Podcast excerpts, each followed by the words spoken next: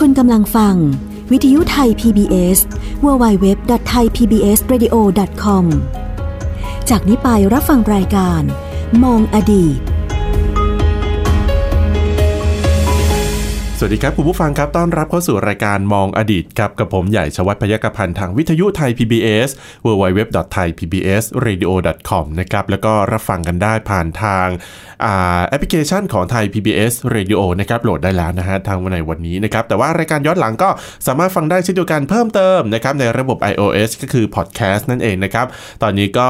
รับฟังย้อนหลังได้แล้วนะฮะคุณผู้ฟังอยู่ที่ไหนก็ฟังได้แต่ขอให้มีอินเทอร์เน็ตเท่านั้นแหละอาจารย์ ถ้าไม่มีก็ฟังไม่ได้นะฮะอ่ะยังไงก็แล้วแต่นะครับ วันนี้ต้อนรับผู้ช่วยศาสตราจารย์ดรดินาบุญธรรม อาจารย์จากภาควิชาประวัติศาสตร์ และหน่วยวิชาอารยธรรมไทย คณะอักษรศาสตร์จุฬาลงกรณ์มหาวิทยาลัย สวัสดีครับอาจารย์ครับ ครับ สวัสดีครับคุณใหญ่ครับ และสวัสดีท่านผู้ฟังทุกท่านด้วยครับ ขาดอาจารย์เนี่ยไม่ได้ บอกเลย ไม่ได้ไม่ได้ขาดอาจารย์ไม่ได้ ถ้าขาดอาจารย์ปุ๊บรายการนี้ไม่เกิดบอกเลย โอ้ างนี้ ใหญ่ถึงขนาดนั้นเลย นะ ฮะ อาจารย์ครับวันนี้เนี่ยจากสัปดาห์ที่แล้ คว รับ นะครับ ทีนี้หลายคนก็ฟังไปบอกว่า เอ๊ะจะเล่าเลยได้ไหมสำหรับเรื่องของอะไรนะการชำระ เอ่อ เขาเรียกเขาเรียกอะไรนะชำระอะไรนะอาจารย์ เอ่อชำระชำระความก็แล้วกัน อ่า พระสงฆ์ พระสงฆ์อะไรอย่างเงี้ย อ่า คืออาจารย์บอกว่า นะครับ ขอเวลาไปไปเตรียมดูข้อมูลนิดนึง เออ นะฮะ นะครับ เอาให้มันแน่น ๆ จะได้เล่าได้สนุก ใช่ใช่ นะฮะ เออ แค่อาจารย์เกริ่นมาว่ารัชกาลที่สองใช่ไหม ครับ ฮะ ใน ทรง ครั้ง ชำระ นั้นเนี่ย ความอย่างเงี้ย ได้เป็นร้อยรูปอะ โอ้โหเราก็แบบฮะขนาดนั้นเลยเหรอ นะครับ อ่ะเดี๋ยวยังไงเอาไว้ตอนหน้าๆแล้วกัน อ่า เดี๋ยวเอามาพูดกัน นะครับ แต่ว่าวันนี้ฮะอาจารย์ครับคุณผู้ฟังครับมีความพิเศษก็คืออหลายๆท่านที่เรียนหนังสือตั้งแต่เด็กมาเลย ผมว่าเชื่อว่าอาจารย์ก็น่าจะทราบพระนามท่านนี้ก็คือ ครับ กรมพระยาดำรงราชานุภาพ อ่าครับ เรียนประวัติศาสตร์เรียนสังคมอะไรก็เอ่ยอ้างแต่พระองค์นี้ ใช่ นะฮะจนจนเราคิดว่า เอ๊ะพระองค์ท่านเป็นใครทำไมในวงการวิชาการ อ่า ด้านประวัติศาสตร์ถึงต้องอ้างอิงพระองค์ท่านอย่างเสมอ ถูกต้อง นะฮะ ครับ แล้ว ในหลายวงการไม่ใช่เฉพาะวงการประวัติศาสตร์ วงการการเมืองการปกครอง อ่าฮะ นะครับ แม้แต่วงการทหาร ครับ ในบางเรื่องบางประเด็น ครับ ในวงการไทยศึกษา ครับ ศึกการศึกษาด้านศิลปะวัฒนธรรมไทยนะครับเอ่อแล้วก็แน่นอนที่สำคัญก็คือประวัติศาสตร์และโบราณคดี อาจารย์ครับ นะ ท่านนี้เป็นคือเราเราทราบว่าท่านท่านคือกรมพระยาดำรงราชานุภาพ แต่ คือ ทำ พ ไม ระราชวงศ์ ใช่พระราชวงศ์ หนึ่นะครับ แต่ทำไมพระองค์ท่านเนี่ยในเอาถ้าพูดภาษาชาวบ้านนะ ครับ ในช่วงชีวิตพระองค์เนี่ยทำไมพระองค์รู้เยอะจัง อ่านั่นก็คือท่านก็มีความเป็นอะไร เป็นนักวิชาการ ท่านเอ็กซ์เพรส ท่านหนึ่ง ด้านนี้มากเลยนะ เอ่อถูกต้องนะครับ ท่านเป็นในในบริบทของสังคมไทยในช่วงเวลานั้นนะคุณใหญ่ อ่าฮะ พระองค์ท่านก็คือนักวิชาการ ครับ นะคนสำคัญคนหนึ่งในสมัยนั้น ครับ นะครับและที่สำคัญที่สุดวันนี้เนี่ยเรามาชวนคุณผู้ฟังเอ่อคุยกันเรื่องเอ่อสมเด็จกรมพระยาดำรงกันสักนิดหนึ่งเถอะเพ ค ราะ รับ ว่าเดือนมิถุนายนเนี่ย อืม เป็นเดือนเดือนเอ่อที่วันประสูติของท่านเนี่ย วันเกิดนะฮะ เอ่อวันเกิดของท่านเนี่ยอยู่ในในเดือนนี้นะครับ ครับ เอ่อสมเด็จ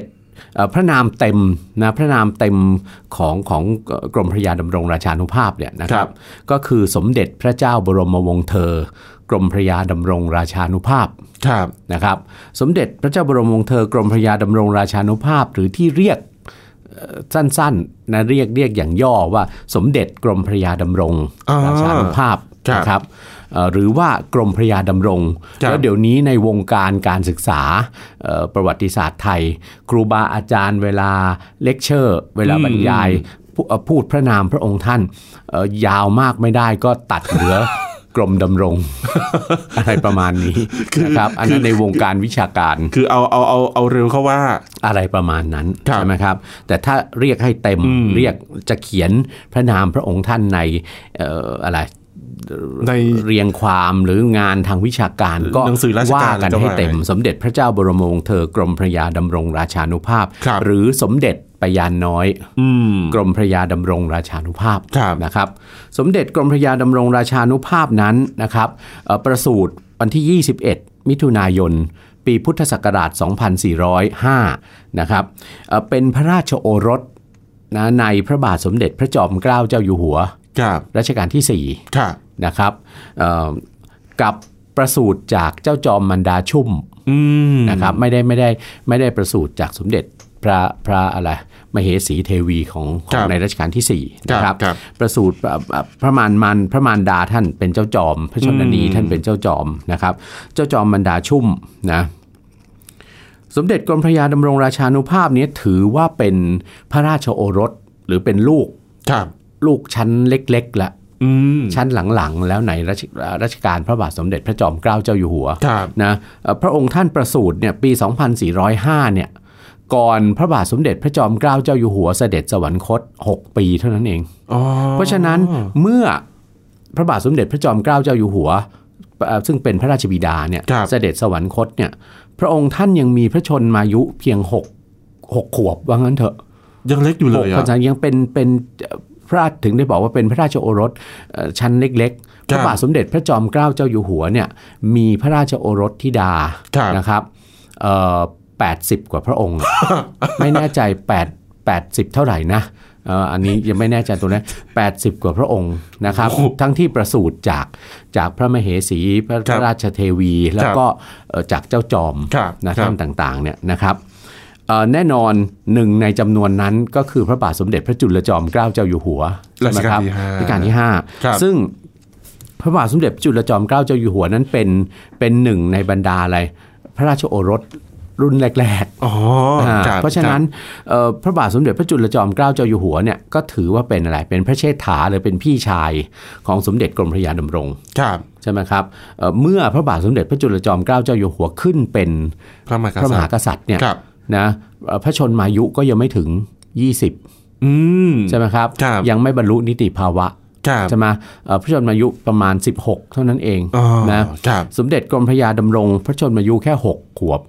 เพราะฉะนั้นมีพระชนน้อยกว่ารัชกาลที่ 5 เนี่ย สิบปี สิปีเนี่ย ครับ นะครับ แต่ขณะเดียวกันนะครับเอ่อพระบาทสมเด็จพระจอมเกล้าเจ้าอยู่หัวเนี่ยนะอาจจะเรียกได้ว่าความที่พระองค์พระองค์ท่านเอ่อมีคุณลักษณะของความเป็นนักปราชญ์ ครับ นะท่านท่านผนวดมาก่อนที่จะขึ้นครองราชย์เนี่ยยีกว่าปี 27 ปีตลอดรัชกาลที่ ครับ 3 ท่านทรงเป็นผู้แสวงหาใฝ่หาความรู้ ครับ ทั้งทางโลกและทางธรรม ครับ รวมทั้งความรู้จากโลกตะวันตก อืม เพราะฉะนั้นสิ่งเนี้ยได้ทรงสอนบรรดาพระราชโอรสพระราชธิดา ครับ นะครับทั้ง 80 กว่าพระองค์นั้นเนี่ยนะจะเห็นว่าพระราชโอรสหลายพระองค์ในรัชกาลที่ 4 เนี่ย ครับ นะครับ เติบโตไปทรงเป็นกำลังสำคัญให้รัชกาลที่ อืม 5 ในการบริหารราชการแผ่นดิน อ่าฮะ นะครับเอออยู่อย่างมากทีเดียว ครับ นะรวมทั้งสมเด็จกรมพระยาดำรงราชานุภาพด้วย อืม สมเด็จกรมพระยาดำรงนั้นเนี่ยในเบื้องต้นเนี่ย ครับ ใหญ่เอ่อพระองค์ท่านได้รับการศึกษาตามแบบแผนประเพณี การถวายการศึกษากับพระราชโอรสพระราชธิดา คือแบบแผนไทย ตามโบราณราชประเพณี ครับ อเรียนหนังสือไทยก่อน อืม เรียนหนังสือไทยกับกับครูซึ่งเป็นราชนิกุลในพระบรมมหาราชวังนั่นแหละ อ๋อ ครับ นะครับ ครับ และขณะเดียวกันทรงศึกษาภาษาอังกฤษ อ๋อ อ่าซึ่งเป็นอะไรเป็นพระราโชบาย เป็นพระบรมราโชบายของพระบาทสมเด็จพระจอมเกล้าเจ้าอยู่หัว ครับ รัชกาลที่ 4 อยู่แล้วว่าเอ่อพระราชโอรสพระราชธิดาของพระองค์ท่านทุกพระองค์ต้องทรงเรียนภาษาอังกฤษ อืม เพื่ออะไร เพื่อที่จะได้ทรงนำไปใช้ในการอ่านตำรา อืม ใช่ไหมศึกษาหาความรู้ซึ่งเป็น ครับ ความรู้แผนใหม่อะ ครับ ในในโลกเนี่ยใช่ไหมครับ และสามารถเจรจา เจรจา พูด ค้า จา ขาย เจรจา ว่าอะไร กับ ว่าไป กับชาวต่างประเทศได้ ครับครับ เพราะสสถานะของภาษาอังกฤษในเวลานั้นมีความสำคัญมากขึ้น อืม ในโลกแล้วเป็นภาษาสากลแล้วก็ว่าได้ ครับ สมเด็จกรมพระยานรงราชานุภาพก็ทรงศึกษาภาษาอังกฤษกับครูแพทเทอร์สัน อืม ซึ่งเป็นอะไรเป็นเป็นเป็นฝรั่งชาวอังกฤษ ซึ่งจ้างเข้ามาตั้งแต่ตในช่วงต้นรัชกาลที่ 5 เข้ามาถวายพระอักษรภาษาอังกฤษ อืม นะเอ่อกับเจ้านายเนี่ย ครับ อยู่ในโรงเรียนหลวงในพระบรมมหาราชวัง ครับ นะครับ ก็ทรงศึกษาทั้งอะไร วิชาการแบบไทยทรงศึกษาภาษาอังกฤษด้วย ครับ และขณะเดียวกันนะก็สมเด็จกรมพระยาดำรง ก็ทรงเป็นนักเรียนในร้อยรุ่นแรก โอ้โห ๆพระบาทส ใน มเด็จ รัชปลเนี่ยนะฮะ โรงเรียนในร้อยทหารบก อ๋อ ซึ่งเป็นรากฐาน รากฐาน อ่า ของจ เป็น ปร รากฐานของโรงเรียนในร้อยพระจุลจอมเกล้าหรือในร้อย อ่า จปรเนี่ย ครับ นะครับเอ่อซึ่งสมัยนั้นเนี่ยเมื่อเมื่อรัชกาลที่ 5 ทรงตั้งขึ้นมาใหม่ ๆ ตั้งแต่ช่วงต้นรัชกาลเนี่ย ครับ ยังเป็นโรงเรียนที่เอ่อนักเรียนในร้อยเนี่ยรับเข้ามาเรียนตั้งแต่ชั้นเด็กเล็กเลย อืม แล้วก็เมื่ออายุประมาณสัก 15 16 17 ปีเนี่ย ครับ จบหลักสูตรละ อืม สมเด็จกรมพระยาดำรงราชานุภาพทรงสำเร็จการศึกษาจากโรงเรียนในร้อยทหารบกเนี่ยเมื่อมีพระชนมายุ 15พรรษา โอ้ยยังวัยรุ่นอยู่เลย อ่ายังวัยรุ่นอยู่เลย ครับ จำไว้คนสมัยโบราณเนี่ยท่านเริ่มต้นชีวิตเนี่ยเป็นผู้ใหญ่แล้วเนี่ยอายุ 14-15เนี่ยคุณใหญ่ อ๋อ พวกเรายังวิ่งเล่นไม่เป็นโลเป็นพายอะไรอยู่เลย แต่คนโบราณท่านเนี่ย จริงๆจริง คนเรียนหนังสือโดยเฉพาะคนที่เกิดในราชตระกูล เจ้านายเจ้าฟ้าเจ้าแผ่นดิน อ่าฮะ หรือคนที่เกิดในครอบครัวข้าราชการขุนนางเนี่ย ๆครับ นะครับได้มีโอกาสได้เรียนหนังสือเนี่ยคุณยาย เออ สิบสี่สิบห้าเนี่ยรับราชการแล้วนะครับ นะครับ อายุอย่างน้อยก็รับราชการ แล้วเรา นอะ คิดสิ คนรุ่นเราเนี่ยคุณยายสิบสี่สิบห้าเรายังวิ่งเล่นไม่เป็นเรื่องเป็นราวเลยอยู่เลย โอ้ยอาจารย์ เออ สิบห้าอยู่มสาม ใช่ เออ นะ ยังยังไม่รู้เรื่องอะไรเลย อ่าเรายังไม่รู้เรื่องอะไรเลย แต่ขณะเดียวกันเรามสามเนี่ยเราก็พอจะเรียนหนังสืออะไรไปเยอะแล้วเหมือนกัน ถูกต้องถูก ถ้า ต้ เรา อง ตั้งใจเรียนนะ แต่เด็กเดี๋ยวเนี้ยคุณใหญ่ อืม 15 ปีเนี่ย ความรู้ไม่มีอะไรเลยนะ เอางี้ดีกว่า อ้าว ไม่ใช่ว่าดูดูถูกดูแคลนกันนะ แต่ว่ายิ่งเด็กลงไปหนักกว่ารุ่นพวกเราอีก เอ้าก็เดี๋ยวนี้มีทั้งเรียนพิเศษมีทั้งอะไร อ่ะก็นั่นไง ก็โปรโมทแต่ว่าในชั้นเรียนไม่ตั้งใจเรียนไง อ๋อ ก็ก็ไปไปพึ่งน้ำบ่อหน้าเอากับครูสอน ไปพึ่ง พิเศ ทาง ษ รัฐ ซึ่งครูสอนพิเศษนั่นคือทางลัดนะ อืม ความรู้ที่ได้จากครูสอนพิเศษเนี่ยเอ่อบอกตรงๆมีคนจำนวนไม่ไม่มากหรอกนะที่เอ่อสอนพิเศษแล้วสอนให้เด็กเอาความรู้ไปใช้ต่อได้ นอกเหนือจากการสอบเข้ามหาวิทยาลัย หรือสอบอะไรต่างๆอะสอบไอ้แกนแพทอะไรต่างๆ ไม่ทราบอะนะ ครูสอนพิเศษคือครูทางลัดขนาดเดียวกันไม่ตั้งใจเรียนในห้องเรียนนะแล้วก็มีสื่ออะไรต่างๆ เข้ามา ซึ่ง ครับ ซึ่งไม่รู้สิเอ่อถ้าเก่ง อาจารย์นิดนึงนิดนึงคือคนเก่งหลายคนที่เคยสัมผัสมา ครับ ไม่จำเป็นต้องเรียนพิเศษ อ่า ก็ได้ที่หนึ่งของประเทศก็มีนี่ ใช่ไหม ก็เยอะมากมายนะเยอะแยะนะครับอ่ะก็เป็นอันว่าคนโบราณนะ อืมอืม สิบสี่สิบห้าน่ะท่านมีความรู้พอจะรับราชการได้แล้ว อ่าครับ นะสมเด็จกรมพระยาดำรงเนี่ยท่านทรงเริ่มชีวิตราชการเนี่ยในสายทหารก่อน ครับ นะครับเอ่อพระชนมายุประมาณ 20 เศษเศษๆเนี่ยทรงขึ้นเป็นผู้บัญชาการทหารบกแล้วเออเพราะเวลานั้นคุณใหญ่ต้องเข้าใจว่า อ๋อ เวลานั้นเนี่ยเอ่อกิจการราชการตามแบบแผนที่เป็นรากฐานของราชการในปัจจุบันเนี่ยมันเพิ่งเริ่มต้นไง อ๋อโอเค อ่า เข้า มัน ใจ เพิ่ง ละ เริ่ม เข้าใจ ต้น ละ แล้วก็พระมหากษัตริย์ต้องคือรัชกาลที่5เนี่ยท่านต้องไว้วางพระไทยเจ้านายก่อน อืม ใช่ไหมก็คือคือพี่น้องท่านก่อน ครับ ก่อนที่จะไปสู่เอ่อข้าราชการ ครับ ใช่ไหมครับอ่ะท่านท่านอยู่ในเรื่องของเอ่อทหารมาจนกระทั่งถึงประมาณปี พุทธศักราช 2000 ทศวรรษที่ 2430 ซึ่งเป็นช่วงระยะเวลาที่พระบาทสมเด็จพระจุลจอมเกล้าเจ้าอยู่หัวเนี่ยท่านเริ่มเริ่มกระบวนการปฏิรูปบ้านเมือง ครับ ให้ทันสมัยแบบตะวันตก ครับ นะครับ ปี 2432 เนี่ยทรงตั้งสมเด็จกรมพระยาดำรงราชานุภาพเนี่ยนะตอนนั้นเอ่อพระพระยศเป็นพระเจ้าน้องยาเธออ อืม ใช่ไหม ครับ นะครับกรมหมื่นดำรงราชานุภาพ ครับ นะทรงตั้งให้เอ่อรับราชการย้ายจากฝ่ายทหารมารับผิดชอบด้านกรมธรรมการ คือการศึก ศึ ษาก ษา ละการศึกษาทั้งของทางโลกและการศึกษาทั้งของพระสงฆ์ อืม นะครับ ครับ กรมธรรมการต่อมาอีก 2,433 นะครับ มีการจัดตั้งกรมศึกษาธิการขึ้น อ่า ยังไม่ได้เกิดเป็นกระทรวงนะครับ ครับครับ นะเอ่อก็ทรงย้ายไปเป็นอธิบดีกรมกรมศึกษาธิการ โอ้โห นะครับ ถ้า แต่ ถ้าถ้าถ้าบอกนะ อ่า เติบโตเร็วมากอ่ะ ท่านเติบโตเติบเติบโตเร็วมาก เพราะว่าประการที่หนึ่งท่านท่านศึกษามาในระบบไง ครับ ท่านได้รับการศึกษาที่เป็นเป็นระบบใช่ไหมครับนะแล้วก็เอ่ออาจก็ส่วนหนึ่งก็ด้วยด้วยความไว้วางพระไทยจาก ครับ พระมหากษัตริย์ ครับ ใช่ไหมครับ แต่ขณะเดียวกันนะเมื่อพระบาทสมเด็จพระจุลจอมเกล้าเจ้าอยู่หัวทรงเอ่อปฏิรูปบ้านเมือง อืม ทรงเอ่อประกาศจัดตั้งกระทรวง ครับ ในปี 2435 ครับ กระทรวงรุ่นแรกๆเนี่ยหนึ่งในกระทรวงรุ่นแรก ๆ มีกระทรวงมหาดไทยอยู่ด้วย อ่า ใช่ไหมครับ ครับ มีพระราชดำริให้สมเด็จให้พระเจ้าน้องยาเธอพระองค์นี้เนี่ยทรงย้ายจากกรมศึกษาธิการ ครับ ซึ่ง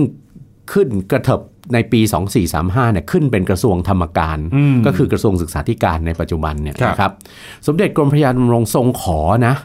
ทรงทรงขอพระราชทานพระบรมราชานุญาตที่จะรับราชการต่อไปในกระทรวงศึกษาธิการ คือขอพี่ชายอ่ะ า ว่าอยากจะอยู่ที่เดิม ขอว่าจะอยู่งานทำงานด้านการศึกษา ครับ เพราะทรงมองว่าทรงถนัดในเรื่องนี้มากกว่า ครับ แต่ไม่ได้รับพระราชทานพระบรมราชานุญาต อ๋อ นะเพราะเวลานั้นเนี่ยเอ่อรัชกาลที่ 5 ท่านน่าจะมีพระราชดำริ ท่าน ครับ น่าจะเห็นความสามารถของของน้อง ครับ น้องชายคนนี้แล้วเนี่ยนะถึงขนาดมีพระราชหัตถเลขานะ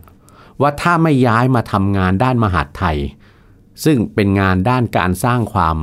เอ่อมั่นคงเรียบร้อยให้กับบ้านเมืองภายในเนี่ยนะซึ่งกำลังเผชิญกับภัยคุกคามจากภายนอกอยู่ในเวลานั้น ครับ ใช่ไหมคือภัยคุกคามจากมหาอำนาจตะวันตกเนี่ย อ่าฮะ ก็จะไม่มีแม้แต่งานด้านการศึกษาให้ทำด้วย โอ้ อ้าวนี่คือเห็นไหมว่าพระบาทสมเด็จพระจุลจอมเกล้านั้นทรงมีความหลักแหลมแค่ไหน ท่านทรงมีพระราชหัตถเลขาเนี่ยถึงพระเจ้าน้องยาเธอพระองค์นี้ว่าถ้าไม่มาทำมหาดไทยนะมาจัดการบ้านเมืองให้เรียบร้อยนะ บ้านเมืองก็สิสุ่มเสี่ยงใช่ไหม อ่า และต่อไปไม่แน่อาจจะไม่มีแม้แต่การศึกษาที่เธออยากจะทำให้ทำด้วย ก็ต้องทรงมารับตำแหน่งปฐมเสนาบดีก็คือเสนาบดีพระองค์แรก อืม ใช่ไหมของกระทรวงมหาดไทยนะ คื ค อ รับ คือไม่เชิงขู่นะ เออ ไม่เชิงขู่นะ แต่เพียงแต่บอกว่าบอกให้รู้เป็นในๆว่าจะเจอ ถู กับ ก อะ ต้อ ไร งจะเจอกับปัญหาอะไร อ่าฮะ ตามมา แล้วก็เท่าอีกอย่างเท่ากับว่าทรงไว้วางพระไทยด้วย ทรงไว้วางใจว่าเอ่อน้องชายพระองค์นี้เนี่ยทำงานด้านบริหารบ้านเมืองได้ อ่าน นะครับ ครับ เพราะฉะนั้นสมเด็จกรมพระยาดำรงนั้น ตลอดรัชสมัยรัชกาลที่ 5 ท่านทรงรับตำแหน่งเสนาบดีกระทรวงมหาดไทย ครับ ทรงวางมีบทบาทในการวางรากฐาน อืม นะการจัดโครงสร้างการบริหารเอ่อจัดการนะครับบ้านเมืองเนี่ย ครับ นะครับเอ่อโดยเฉพาะเอ่อการตั้งมณฑลเทศาพิบาล อืม นะขึ้นขึ้นเอ่อเอ่อเป็นเป็นระบบบริหารราชการส่วนภูมิภาค ครับ นะก่อนเป็นอย่างมาก และกิจกรรมหนึ่งซึ่งโปรดมากเลย ในช่วงระยะเวลาที่ที่ทรงดำรงตำแหน่งเสนาบดีกระทรวงมหาดไทยเนี่ย ครับ ก็คือการเสด็จออกตรวจราชการ อ๋อ นะครับ ฮะ นะทรงเป็นเสนาบดีพระองค์แรก ครับ แล้วก็เป็นเสนาบดีพระองค์แรกด้วยที่เริ่มต้นการออกไปตรวจราชการต่างจังหวัด คือออกพื้นที่อ่ะ ถูกต้องนะครับ อ่า ออกพื้นที่ ครั นะ บ เสด็จไปแม้ว่าเอ่อในเวลานั้นคุณใหญ่ก็คิดดูสิเอ่อร้อยกว่าปีที่แล้วอะส่วนภูมิภาคอะคงกันดานขนาดไหน เดี๋ยวนี้บางจังหวัดไปเรายังว่าขนาดรถยนต์เข้าถึงเกือบทุกพื้นที่แล้ว เรายังว่ามันลำบากเลยจังหวัดไกลๆอะใช่ไหม โอ้แล้วพระองค์เสด็จ แล้วเวลา ไปอะ นั้นท่านไปเนี่ยบางที่จะต้องไปเรือแล้วไปต่อเกวียน ต้องเดินเท้าไปก็ยังยังท่านก็ยังอุตสาหะเสด็จไป อ่าฮะ นะ าฮะ เพื่อให้ทรงทราบถึงนะปัญหา ครับ หรือสภาพความเป็นอยู่ต่างๆของท้องถิ่นต่าง อืม ๆ ในราช อืม อาณาจักร อืม จะได้นำข้อมูลนั้นเนี่ยนะมาพิจารณาประกอบการตัดสินใจ ครับ นะในในการพัฒนาอะไรต่าง ครับ ๆนะและเป็นข้อมูลที่นำมากราบบังคมทูล อืม ให้รัชกาลที่ 5 ทรงทราบ ครับ นะครับ ขณะเดียวกันการเสด็จออกตรวจราชการในฐานะเสนาบดีกระทรวงมหาดไทยเนี่ย ครับ เป็นประโยชน์อีกอย่างหนึ่งกับพ ยัง ระอ ไง งค์ท่าน ฮะ พระองค์ท่านเป็นเป็นเจ้านายที่ที่ทรงเอ่อมีคุณลักษณะพิเศษอย่างหนึ่งก็คือ ทรงสนพระไทยสิ่งรอบด้านที่ได้ได้พบเห็น อ่า นะครับเป็นอย่างมาก ครับ แต่ศาสตร์หนึ่งซึ่งซึ่งทรงสนพระไทยมากก็คือความรู้ด้านโบราณคดี อืม เพราะฉะนั้นเราก็รู้อยู่ว่าบ้านเมืองของเราเนี่ยคุณใหญ่ ครับ เป็นบ้านเมืองซึ่งมีอดีต ครับ ไม่อย่างนั้นเราก็จะไม่มีรายการมองอดีต โยงได้ ใช่ไห ด้ ม วย มามามานั่งคุยกันอย่างนี้หรอก ครับ บ้านเมืองเราเป็นบ้านเมืองที่มีอดีต อืม มีอดีตซ้อนทับกันหลายยุคหลายสมัย อืม นะครับ สมเด็จกรมพระยาดำรงเนี่ยอาจจะทรงได้มรดกในในในทรงรับมรดกในความตื่นตัวทางความคิด ครับ จากสมเด็จพระบรมชนกนาถ ครับ จากพระราชบิดา คือพระบาทสมเด็จพระจอมเกล้าเจ้าอยู่หัว ครับ ซึ่งสนพระไทยงานเรื่อง ประวัติศาสตร์โบราณคดี อืม การสร้างอดีตให้กับราชอาณาจักรเนี่ย ครับ นะสมเด็จกรมพระยานรงค์เวลาเสด็จออกตรวจราชการเนี่ยไปท้องถิ่นไหนเนี่ยนะครับ ก็ทรงหาเวลาเสด็จไปทอดพระเนตรนะเอ่อซากโบราณสถาน อืม ซากเมืองโบราณ ครับ นะหรือว่าวัดวาอารามเก่าๆเนี่ย ครับ นะครับ แล้วก็ทรงศึกษาอดีต อืม นะของสถานที่ต่างๆเหล่านั้นด้วย อ่ะอย่างเสด็จไปสุโขทัยไปอยุธยา อ่ะถูกต้อง อย่างเงี้ย ใช่ แล้วที่สำคัญที่สุดเอ่อเวลานั้น ครับ นะเอ่อ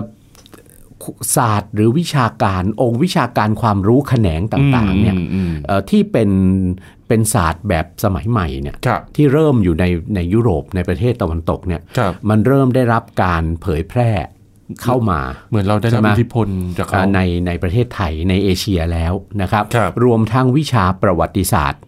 และโบราณคดี อืม ประวัติศาสตร์คือวิชาที่เรียกในภาษาอังกฤษว่า history อ่าฮะ ขณะเดียวกันโบราณคดีคือ archaeology ครับ ใช่ไหมครับ ศาสตร์สองแขนงเนี่ยเข้ามาสู่ทวีปเอเชียแล้ว ด้วยอิทธิพลของมหาอำนาจตะวันตก ใช่ไหมครับ มีการศึกษา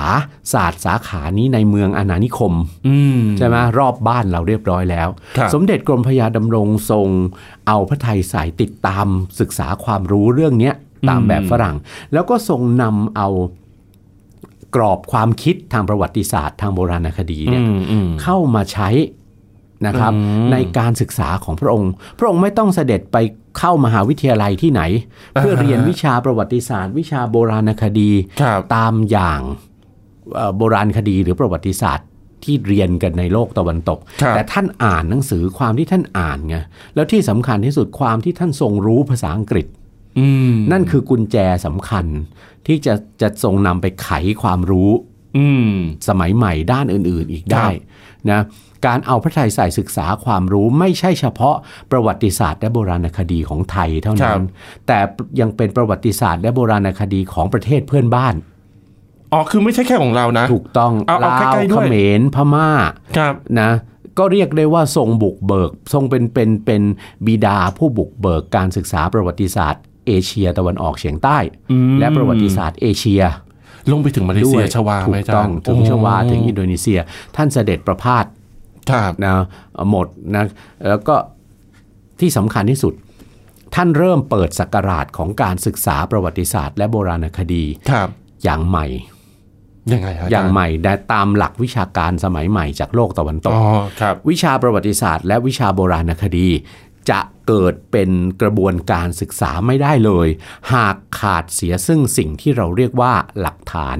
อ่าใช่ ถูกต้อง ใช่ นะสมเด็จกรมพระยานุรงค์ทรงให้ความสำคัญกับเอ่อหลักฐาน ครับ ในการศึกษาวิชาประวัติศาสตร์ ซึ่งแน่นอนถ้าเป็นวิชาโบราณคดี หลักฐานก็จะจะอยู่ในรูปของศิลปะวัตถุ ม หรือวัตถุที่ไม่ได้เป็นลายลักษณ์อักษร ครับ ใช่ไหมครับ ครับ ขณะเดียวกันวิชาประวัติศาสตร์ คือหลักฐานส่วนใหญ่ต้องเป็นหลักฐานที่เป็นลายลักษณ์อักษร อืม นะครับส่งให้ความสนใจของการสืบค้น ครับ นะหลักฐานทั้งสองประเภทนี้สำหรับการศึกษาวิชาโบราณคดี และ อืม ประวัติศาสตร์นะครับแล้วที่สำคัญที่สุดทรงเอ่อในฐานะเสนาบดีกระทรวงมหาดไทยเนี่ย ครับ ท่านก็มี power ที่ท่านจะสั่งให้หัวเมืองต่างๆ ใช่ไหมครับ อ่าฮะ รวบรวมเอาเอกสารเก่า จารึกเก่าๆ ที่พบตาม